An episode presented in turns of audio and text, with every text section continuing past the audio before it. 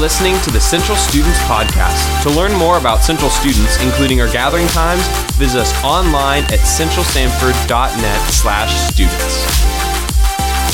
Just a heads up the passage of scripture that we are going to talk about tonight is probably one of the most controversial passages of scripture in the New Testament. It is something that a lot of people and Christians have argued about for a long time. And you know, when I was thinking about, all right, what do I what, what do we want to talk about tonight? You know, I think that there is a temptation when you get to difficult passages of scripture, especially like when you're preaching and stuff, especially when you're preaching to like students and everything, that there's a temptation to just skip it. Like, you know what? We'll kind of just act like that's not there. We'll just kind of keep going. But I think that that would be irresponsible, and I think that that would be doing a disservice to you. And what I want us to be able to do is, I don't want us to run from Scripture, I want us to run to Scripture, especially Scriptures that can be difficult for us to understand. So, I say that, uh, and we're just going to just give you a little bit of background. So, if you haven't been with us over the past several weeks, uh, we've been going through a study in the book of Hebrews. And Hebrews is written by an unknown author, uh, but it's written to a group of Christians that, uh, or Jewish Christians. So they were raised in Judaism, and they end up, uh, you know, putting faith in Christ, professing faith in Christ, becoming Christians.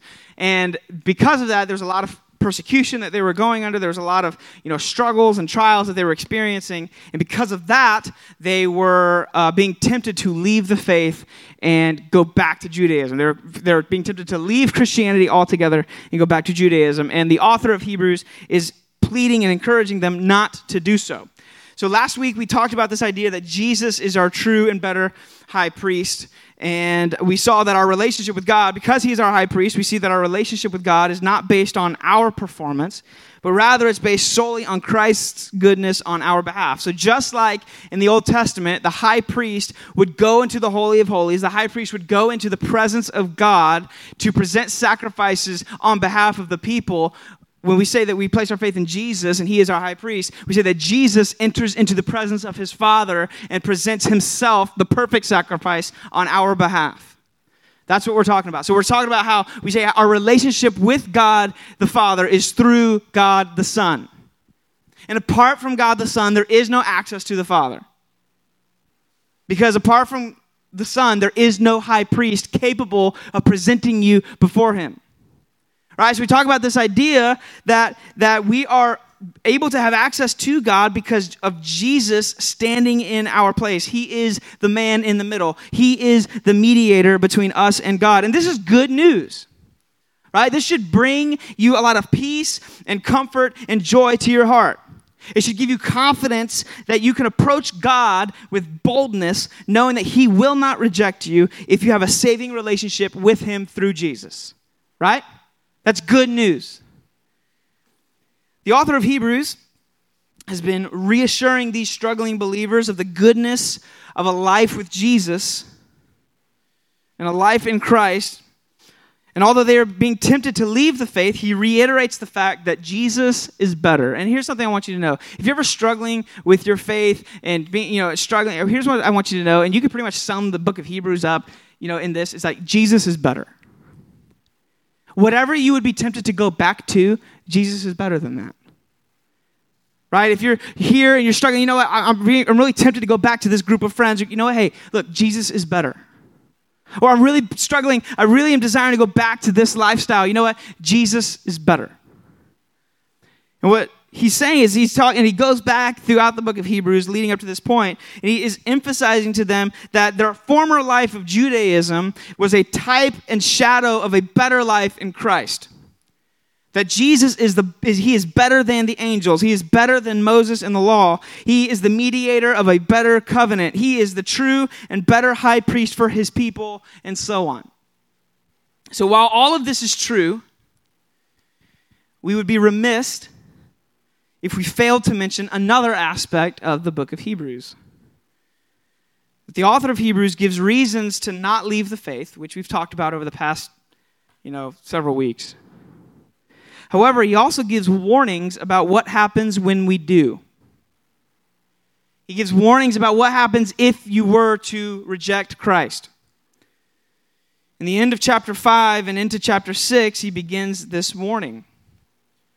So, what I want us to do is, I want us to read these verses. And it's very important that tonight that you focus in on what I'm telling you. Because we have a lot of content to cover.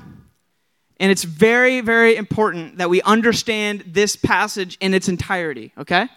You with me? Anybody alive? All right, all right. Sweet, sweet. Okay. Hebrews chapter 6, starting in verse 4.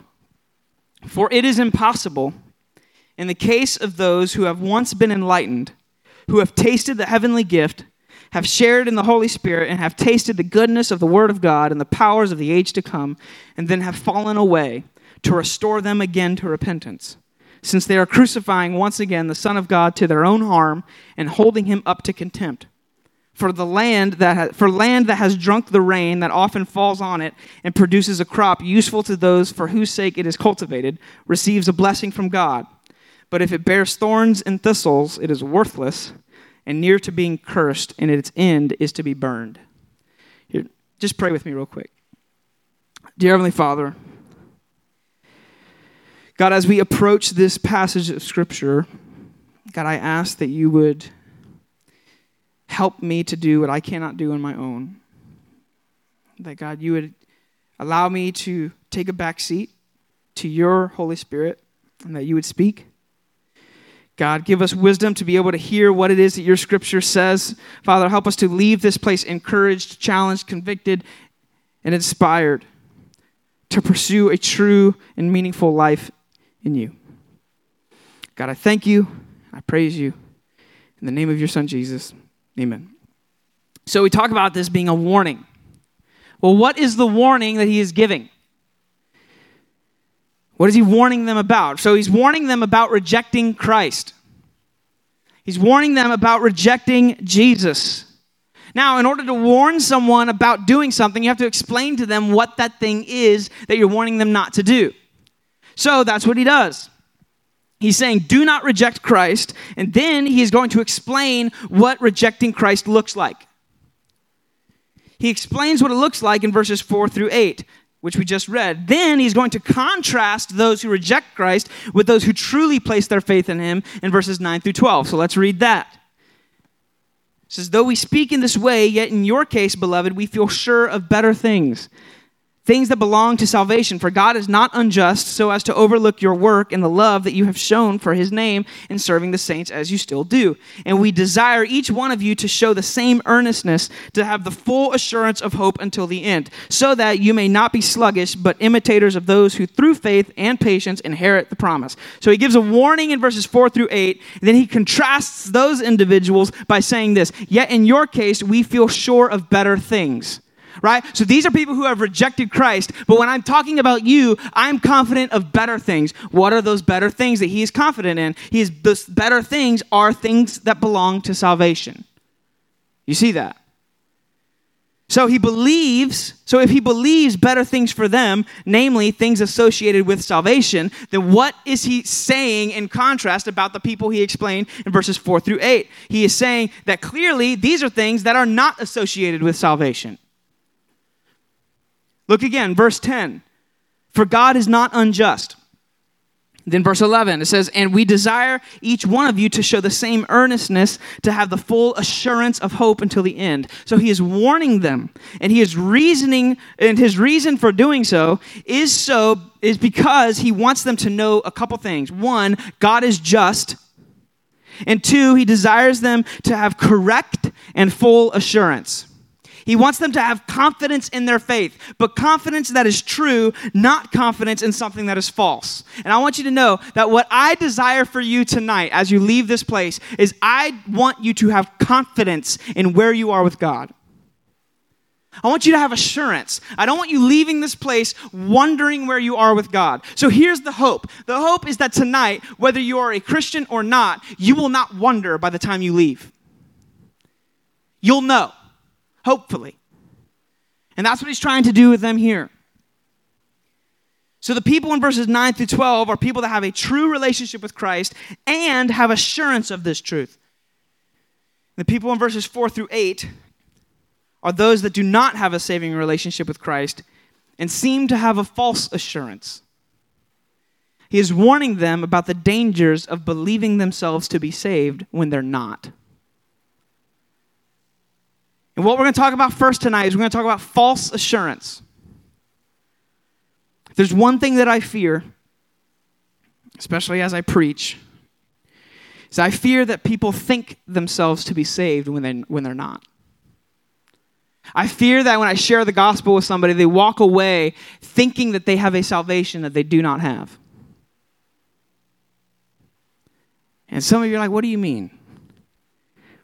In 2020, not that long ago, Pew Research did a study that found that 65% of adults in America claim to be Christians. While this number has steadily been declining over the years, 65% is still a remarkably high number, if you think about it. Like, if you think about it, you, you know, 65%. So, like, for every 100 people you walk by, do you really believe that 65 of them are true, spirit filled, born again believers? We would all probably agree and say no. Right? If 65% of American adults were true, born again, filled with the Holy Spirit Christians, then I think America would look a lot different than it does. In fact, just recently, Probe Ministries rele- uh, recently released the results of its religious views and practices survey. Listen to the results of this survey. I just want you to listen to this. Nearly 80% of young Catholics 18 through 39, so ages 18 through 39, these are people who are, who are professing Catholics. 80% are uncertain if Jesus lived a sinful life, or are uncertain if Jesus lived a sinless life.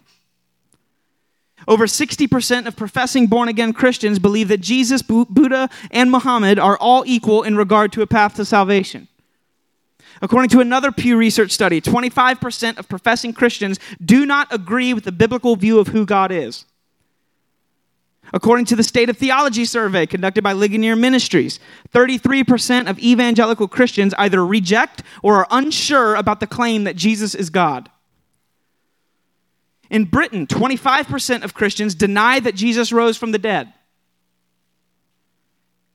Now, these aren't non Christians that they're surveying and interviewing, these are Christians. And these aren't like controversial topics of our faith. These aren't open handed issues like Calvinism versus Arminianism or when do you think Jesus is coming back. This is like core doctrines. These are doctrines that if you don't believe them, you're not Christian. I want you to know that we are not saved by knowledge. Thank God for that.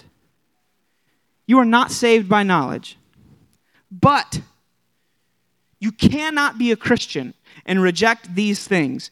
Jesus is God. Jesus lived a sinless life. Jesus rose from the dead. Jesus is the only way of salvation. And the God of the Bible is the true God. If you reject any of those, you are not a Christian. But these are people who claim to be Christians. So, what does that tell us? Well, it doesn't take a doctorate in theological studies to see that many people claiming to be Christians today are sadly mistaken. What does this mean? It means that there are a large portion of people in America that are convinced of a salvation that they do not have, and they expect to go to heaven when they die only to be mistaken.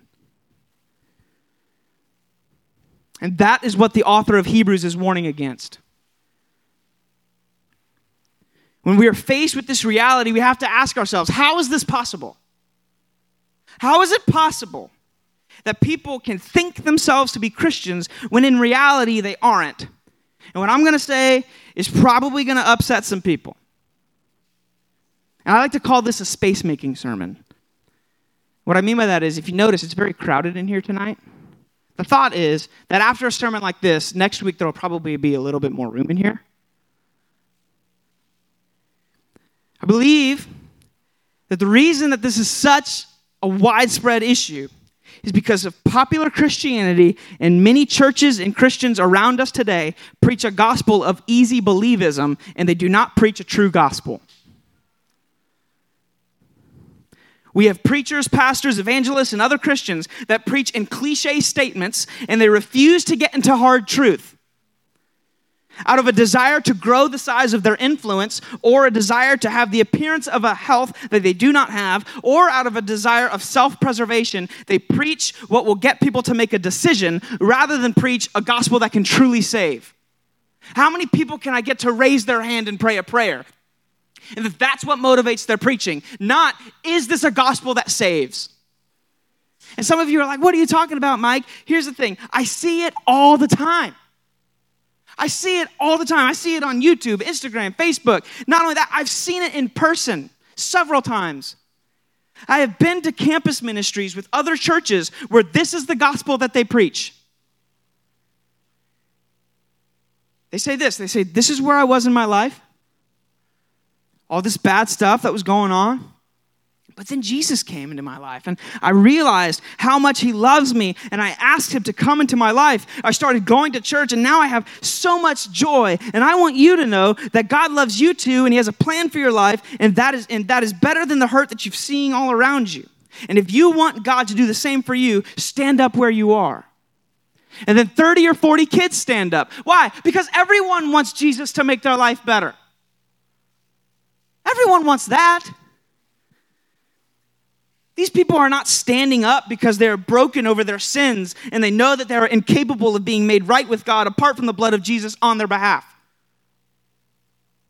They are standing up because what they heard appeals to their flesh rather than confronts it. Then the pastor or the volunteer or the leader leaves that place praising God that 40 kids got saved. I have been to places where they have done this, and like, hey, we had 40 kids get saved, and I'm like, two of them are kids that I baptized. The reason they're standing is because you did not give a clear gospel. And you have students that will leave that place thinking themselves saved. And what happens? Fast forward a couple years. They're struggling. They're questioning whether they're truly saved. And that student feeling convicted of the sinful lifestyle that they have continued on in. So what do they do? They go to their pastor or a leader, and what do they? And they say, you know, hey, I'm struggling. I don't know if I'm saved. And this, what does the pastor or the leader or whatever? What do they do? They say, well, did you ever ask Jesus to come into your heart? The person says, yeah. And then they say, well, were you genuine when you did it? Person's like, Yeah, I was genuine. I was absolutely genuine. You know what the person says? They say, Then you're saved. And then any other questions that you have, that's just the devil trying to bother you. So what happens? That, that student leaves, no closer to Christ than when they came in, comforted in their sin, and lost because their faith is in how genuine their prayer was, not in the blood of Christ. That's how you have people that do not, that think that they're saved when they're not. That's how you get the statistics, the statistics that I just read to you. That's how people think themselves to be saved when they aren't. And that's how you get what Jesus says in Matthew 7. Matthew 7, verse 21 through 23. Jesus says, Not everyone who says to me, Lord, Lord, will enter into the kingdom of heaven, but the one who does the will of my Father who is in heaven. On that day, many will say, How many? A lot? Yeah, many I think that we, we just over we, oh, we just look over that. Jesus says, many people will say to me, Lord, Lord, did we not prophesy in your name, cast out demons in your name, and do many mighty works in your name? And then I will declare to them, I never knew you. Depart from me, you workers of lawlessness. It's not about do you know Jesus, it's does Jesus know you? See, if I walked to the White House and I went and I knocked on the front door, I was like, hey, is the president there? And what are they? They're going to drag me out. I'm like, no, no, no. Like, I know, I know the president. There's one thing for me to say, I know the president. It's another thing for the president to come to the door and be like, oh, that's Mike. What's the difference? The difference is not if I know the president, it's does the president know me?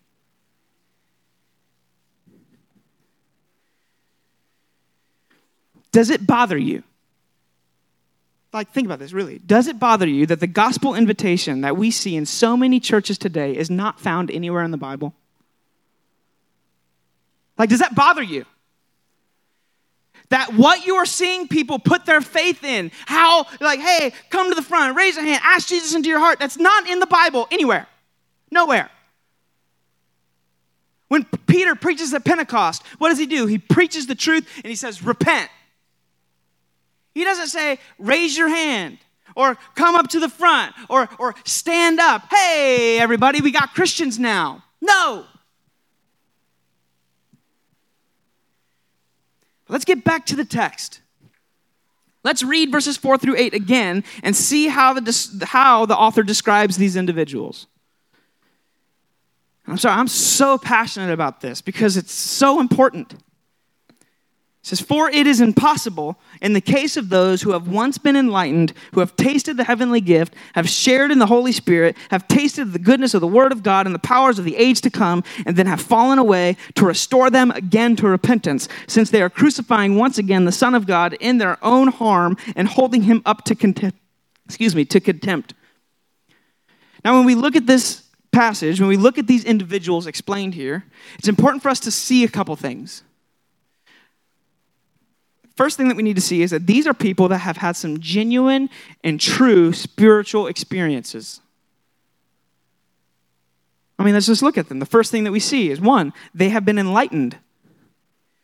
The Greek word for enlightened here is talking about someone that has been spiritually made aware of the truth. Their eyes have been opened. Right? Light has shined into the darkness. These are people that have actually heard a true gospel. Their eyes have been opened to the truth. And it's the same word that's used in John chapter 1, verse 9, where it says, The true light, which gives light to everyone, was coming into the world. It's this idea that the lights of their spiritual eyes have been turned on by, and now they see the truth. What else do we see? We see, too, that they have tasted. The word taste here is to insinuate uh, like a testing right? To try it out. It's kind of like, you know, if you're anything like me and you go to like, um, like, if I go to an ice cream place, I pretty much know what I'm going to get every single time. I'm going to get cookies and cream. It's just the way I do it, okay? You know, love me or hate me, right? But if I go to a froyo place, if I go to a frozen yogurt place, um, typically what I want to do is they give you like those little like those little thing, those paper things that typically you put ketchup in. You know what I'm trying to say, right? And then, like, what I'll do, first of all, I'm to try a bunch of them and I'm just to test it out. I'm not getting a bunch, I'm just to get enough to test it. And that's what it's talking about here. This, this, that's what this idea of tasted is trying to convey. So, what is it that they have tasted? What is it that they have tested? One, we see the heavenly gift. Now, the heavenly gift here seems to insinuate the gift of a new life in Christ. So, these are people that have tested out what a relationship with Christ looks like. They've prayed the prayer. They've sang the songs. They've gone to camp. They've done all the things that a typical Christian does in response to being saved. But notice that they simply tasted it. The word taste is also used in reference to Jesus in Matthew 27, verse 34, where Jesus said, where the scriptures say that they offered him wine to drink mixed with gall, but when he tasted it, he would not drink it.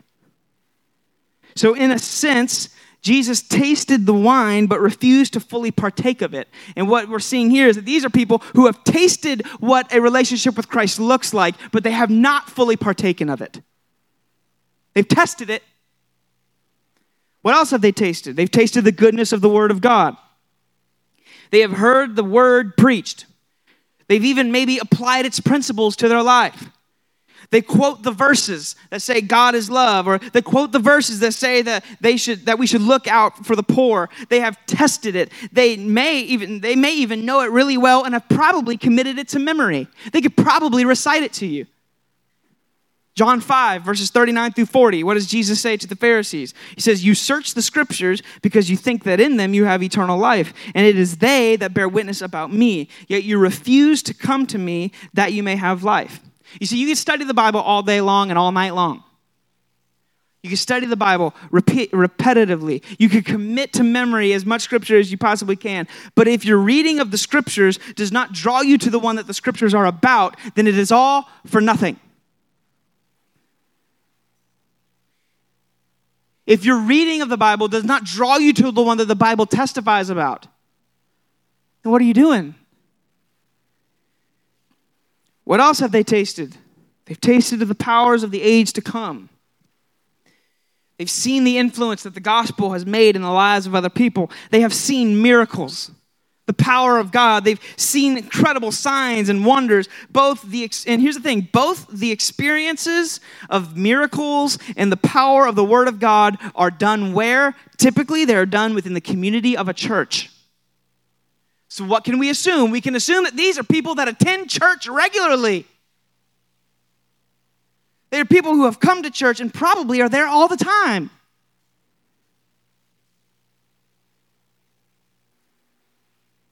If you're not careful, it's starting to sound like I'm explaining some of us. What else have they done? They've shared in the Holy Spirit. Now, this is a difficult one. These are people who have encountered the Holy Spirit. They have seen him work in the lives of those around them And Perhaps they have even experienced the conviction of the Holy Spirit in their life. Now, pay attention to what I'm going to say, because it's very, very, very important.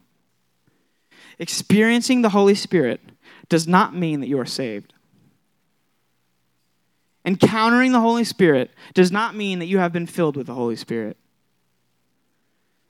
Just because you felt the Holy Spirit move while you were at camp does not equate you being saved just because you cried at staycation does not mean that you have a saving relationship with Christ. Some of you are probably thinking, hey, but I thought you said that the indwelling of the Holy Spirit is the seal of the guarantee of our salvation, Ephesians 1 13 and 14. And I would say that you are correct. However, there's a difference between encountering the Holy Spirit and being filled with the Holy Spirit. I can bump shoulders with the Holy Spirit,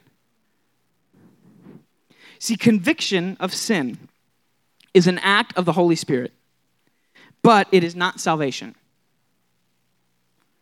You can be a part of the working of the Holy Spirit and not be saved. Hear me. It is not enough to be convicted of sin. You must also repent. It is not enough to feel bad for what you have done. It isn't just that the Holy Spirit shows you your sin, the proper response to this conviction is the difference. How do you respond to the Holy Spirit? So let's look at all this again. Let's look at all this in one piece. It is possible to be enlightened with truth it is possible to hear the gospel proclaimed, understand it, and have it make total sense to you. You can experience incredible blessings from God in your life and in the lives of others around you. You can hear the goodness of the Word of God and even apply its principles. You can study the Word of God and commit it to memory. You can experience the Holy Spirit during a worship service. You can have the Holy Spirit make you aware of your sins and see Him moving in your life and in the lives of people around you and still be lost and still headed to hell. You could pray the prayer and be baptized, and it all be for nothing. Why? As we skip down in Hebrews 6, because none of these things belong to salvation. Now, do saved people experience these things? Yes, absolutely we do. But they are not saved because of these things. You are not saved because of your experiences. And, and please hear me when I say this. Do not put your faith in your feelings. Do not put your faith in your feelings. Do not put your faith in how you feel in the moment. Because your feelings will deceive you. Your feelings will deceive you. So, not only are these people that have had true, genuine spiritual experiences. But there's a second part to them, and they have fallen away. These are people that have rejected Christ. They have not persevered in the faith. They have turned away from the truth, and they are now at a point where it is impossible for them to repent. Again, listen carefully to what I'm saying. This does not mean that God cannot forgive someone who is genuinely repentant. That is not what that means. This does not mean that you cannot receive forgiveness if you are repentant. It is saying that it is impossible for particular individuals to be restored to repentance. It's saying that they cannot repent. Not that if they did repent, God would reject them. It's saying that they can't repent. They won't repent. It is impossible for them to repent. How? How is this true? Because when someone continues to reject Christ and reject Christ and reject Christ, even after all of the firsthand experiences that we just talked about, there is a point where God says that it is impossible for them to return. And to show you that I'm not making this up, Jesus talks about this when he calls it blasphemy of the Holy Spirit. He calls it the unforgivable sin. Now, if you're concerned, have I committed the unforgivable sin? If you're worried about that, probably not. But what is this unforgivable sin? Matthew 12, verse 31 through 32. Jesus talks about it. He goes, Therefore, I tell you, every sin and every blasphemy will be forgiven of people. That's good to know. That every sin and every time I've blasphemed God, He will forgive me. That is good news. That's good news. But blasphemy against the Holy Spirit will not be forgiven. And whoever speaks a word against the Son of Man will be forgiven. But whoever speaks against the Holy Spirit will not be forgiven, either in this age or in the age to come. Now, to help us understand what he's talking about here, it's important for us to understand the greater context in which he says this. Jesus just healed a demon possessed man. There's a man who is possessed by demons, and Jesus does what Jesus does. Wah, wah, wah. Guy no longer possessed by demons, right? And what happens? The Pharisees say that it is by the power of Satan that he's doing this. They accuse him of, they accuse him of saying that he casts out demons by the power of demons, which doesn't make sense, but that's what they accuse him of. But notice that they are firsthand witnesses of Christ's power and they still reject him. They watched him do it. And Jesus then will respond with what we just read. Notice, though, that he says that you can reject the Son of Man and still be forgiven. But if you reject the Holy Spirit after firsthand experience of him, there is a point where God draws the line. Now, here's the thing I do not know where that line is, I don't know how far. But that's not the point. The point is not how close can I get to that line. The point is, there is a line. And I don't want to cross it. If your question in your mind is, well, how far is it? Then you don't get it. You don't get it.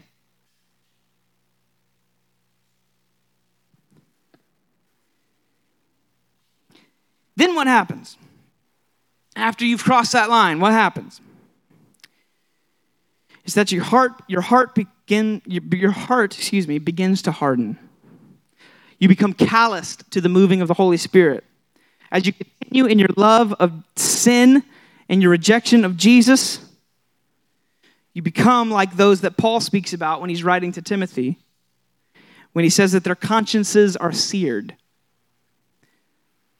Let me explain to you what this idea, when it, say, when it talks about like they have a seared conscience, what does that mean? So, when dealing with cattle, which I've never done a whole lot of, but when dealing with cattle, a lot of times you have to trim their horns because it can cause issues for them. Especially a lot of times with like certain like goats and different things like that, what happens is their horns will go back, and if you're if you don't trim them, then it'll like dig into them and it can cause them a lot of issues. So you have to trim them.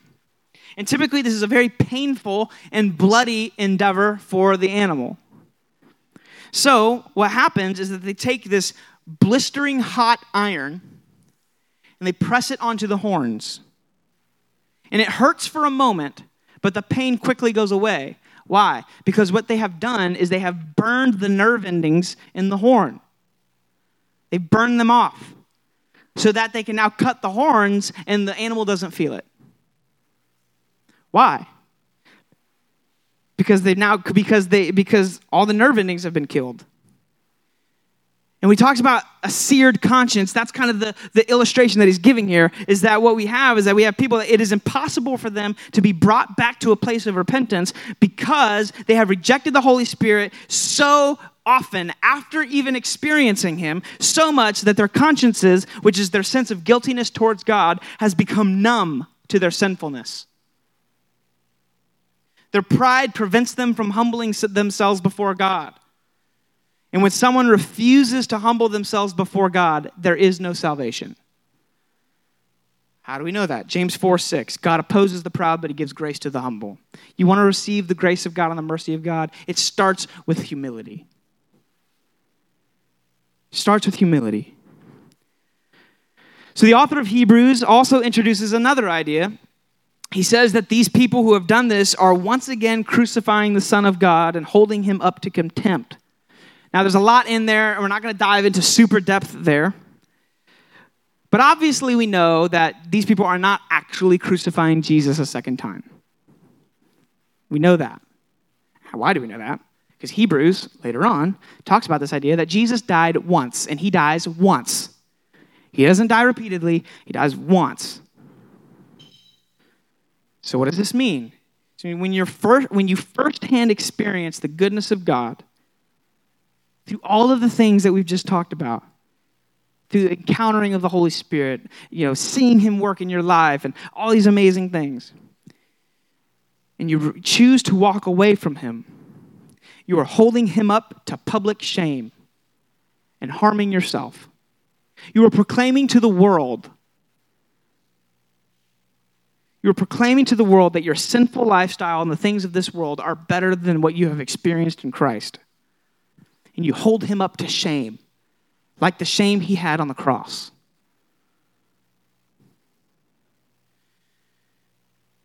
So, here's the question. Question that I, I have gotten asked, I feel like a million times. And when you read this verse, you're probably like asking this question Is this passage teaching that you can lose your salvation? I think it's important for us to know, right? I mean, upon, upon first glance, it absolutely seems that way. It absolutely seems like that's what he's saying. However, here's something I want you to know. When you read Scripture, we must always allow Scripture to interpret Scripture. So, what I mean by that is this is that we must allow the Bible to interpret itself. So, whenever there are verses that seem to teach something, you must ask yourself this Does this align with everything else I know to be true in the Bible? And if it doesn't, then chances are you're misunderstanding that verse. So, what must you do? You must study it and study it and study it until it aligns with the rest of Scripture. So, what does the rest of Scripture have to say about the assurance of salvation? I am glad you asked. John 10, 28 through 29. Jesus says, I give them eternal life, and they will never perish, and no one will snatch them out of my hand. My Father, who has given them to me, is greater than all, and no one is able to snatch them out of my Father's hand. Ephesians 1 13 through 14. In him, you also, when you heard the word of truth, the gospel of your salvation, and believed in him, were sealed with the promised Holy Spirit, who is the guarantee of our inheritance until we acquire possession of it, so to the praise of his glory. Romans 11 29. For the gifts and the callings of God are irrevocable I love that. John 6 39, and this is the will of him who sent me, that I should lose nothing of all that he has given me, but raise it up on the last day. Philippians 1 6, and I am sure of this, that he who began a good work in you will bring it to completion at the day of Jesus Christ. Notice that your salvation is not secured by you, your salvation is secured by Christ. And Christ does not lose things. If your salvation was up to you, we would all be in trouble. The thought that Jesus' blood is enough to save you, but not enough to keep you saved, is too low a view of the blood of Christ.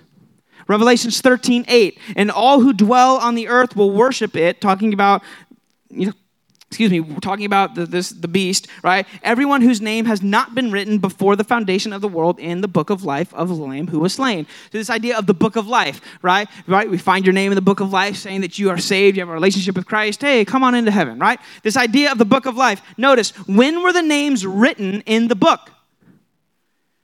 Before the foundations of the world. Notice something about the book of life is when were the names written? They were written before the foundation of the world, which means that God is not writing down names and then scratching them out. They're in there permanently because we have a God that sees all things and knows all things. The author is not saying, be careful that you don't lose your salvation. He's saying, be careful of thinking that you are saved when you're really not. And that's what I want to tell you tonight. Be careful of thinking that you're saved when you're not. And how can we know if we are really saved? Do you endure to the end? That's how you know.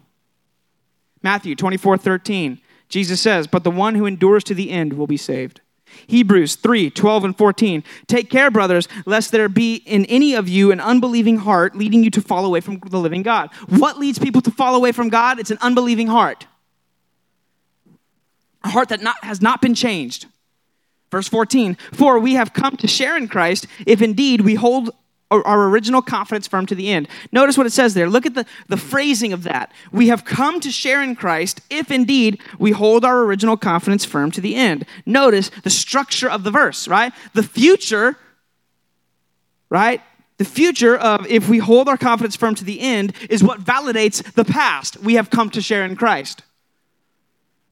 So your perseverance will be evidence of the legitimacy of what you did in the past. If you do not, if you do not continue in Christ, then that is proof that you never began in Christ. You got to be careful when you say that because a lot of people say, "Well, I used to be Christian," blah blah blah. And when you just tell people, "Hey, like you were never a Christian," they're like, "Oh," because what are they going to do? They're going to go back to verses four through eight and said, "I had this experience and this experience and this experience and this experience. How dare you tell me I wasn't a Christian?" And what can you say? You could say all of those things are are possible to experience and not be saved. All of them. Also, look back at Hebrews 6 again, verses 7 through 8. I'm almost done. It says, For land that has drunk the rain that often falls on it and produces a crop useful to those for whose sake it was cultivated receives a blessing from God. But if it bears thorns and thistles, it is worthless and near to being cursed, and its end is to be burned just to kind of explain that a little bit, the soil here, the earth, is the soul. And the rain that falls on it is all the things that we talked about in verses 4 through 8. Right, verses 4 and 5. Like the, the, you know, the, the goodness of the Word of God, taste of the word, goodness of the Word of God, experience the, the Holy Spirit, all of those different things.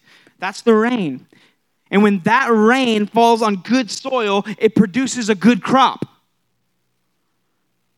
But when those things fall on soil and it produces thorns, it's evidence of something else.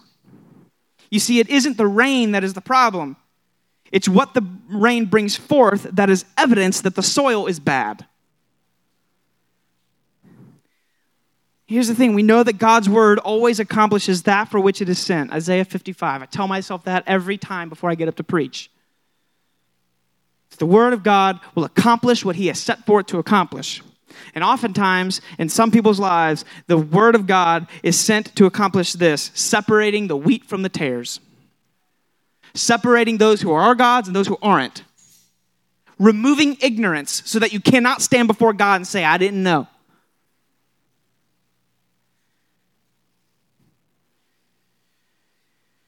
So here's the last point. It's very, very, very short. How can I have true confidence? Now, we hear this warning, and it shakes us. It's a hard teaching to hear. We all see this, and we're thinking, man, I don't want this to be true about me. It's interesting that I say in the beginning, I said last week that I want you to be confident in your, in your salvation.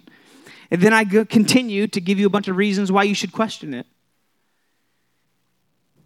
But here's the real question how can I have confidence that I'm saved and not be wrong? That's what we all want to know, right?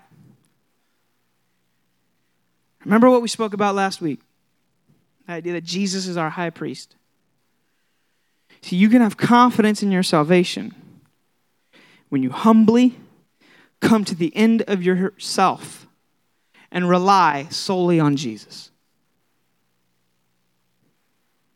Trust in this that your standing before God is not because of you. The only way that you can be seen as good in the eyes of God is because of your high priest, Jesus, who is good for you.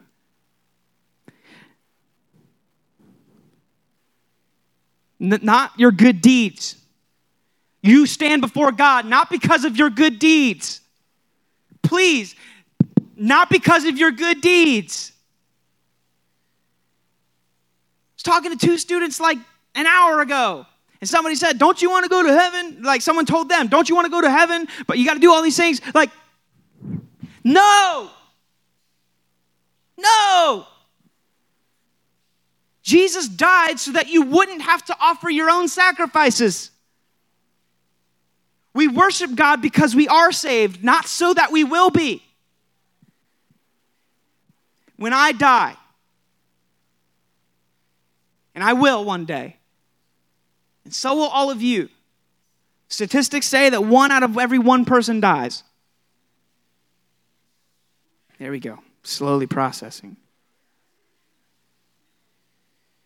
When I die, I will stand before God. If he were to ask me, why should I let you in? There's only one proper response.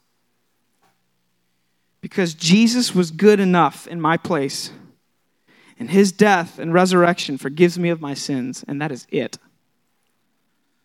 That's it. If your answer begins with, because I, No. It's because Jesus. And that's a promise of God. Do you know that you can have confidence in this truth because God has made an oath and a promise to you and to me? Hebrews 6, 18 through 20. So that by two unchangeable things, in which it is impossible for God to lie, we who have fled for refuge might have strong encouragement to hold fast to the hope set before us. We have this as a sure and steadfast anchor of the soul, a hope that enters into the inner place behind the curtain where Jesus has gone as a forerunner on our behalf. It is impossible for God to lie to you. You and I have incredible confidence that because of Jesus Christ, I have nothing to fear. You should only fear if your faith is in anything but Him. If your faith is somewhat in Jesus, it's not enough. If Jesus is the motivation for you to do good enough stuff, like if he's kind of like, you know, if he's like the step stool that allows you to get to the top shelf of righteousness, that's not enough. He's either all your hope or he is none of it. Do not place your faith in your church attendance, your, your Bible memory, your, your, your, your good deeds.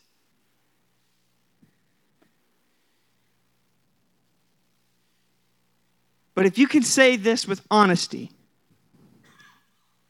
I put no confidence in my flesh or my performance. I know I am not good enough and I never will be, but I trust that He was good enough for me, and He is good enough for me, and I trust in his sacrifice in my place, then I hope you know that you have a high priest that will never fail you. That no matter what this life brings, you can have confidence because Jesus never failed. And you can have a confidence and an assurance that this world cannot shake. There's a lot of people in this world that think they're going to heaven. Not everybody that's talking about heaven is going there. But here's what I want you to know your faith is in Christ and only in Christ,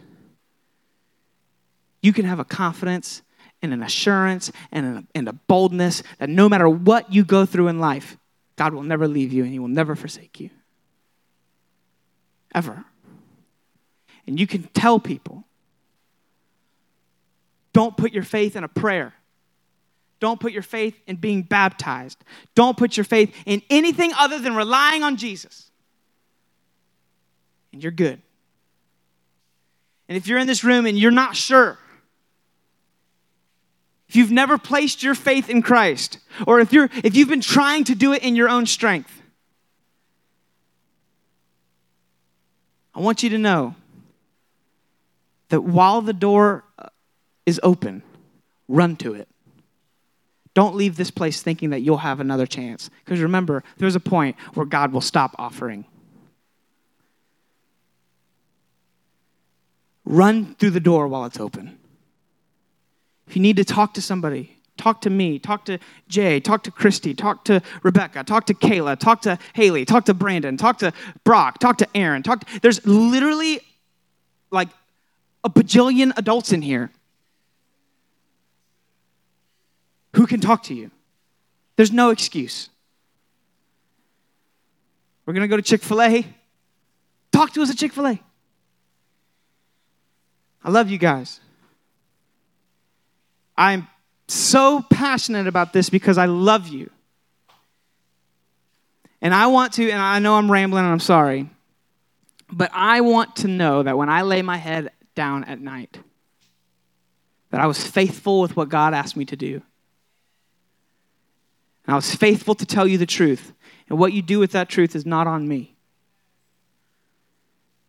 Dear Heavenly Father, thank you for this night. Thank you for the assurance that we have in Jesus. Thank you that He was good enough in our place where we aren't. That the death we should have died, He died for all of us. And because of that, we can be seen as righteous, not of our own effort or of our own works or of our own deeds, but because of the righteousness of Jesus in our place. And God, we thank you for that truth. And God, if there's anyone in this room that does not have a relationship with you, God, I ask that you do not let them leave this place without one. God, give us confidence and give us boldness.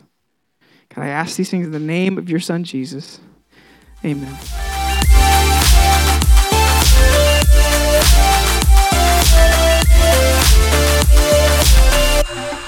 Thank you again for listening to the Central Students Podcast. For more information on how to take your next step, visit us online at centralsanford.net slash students.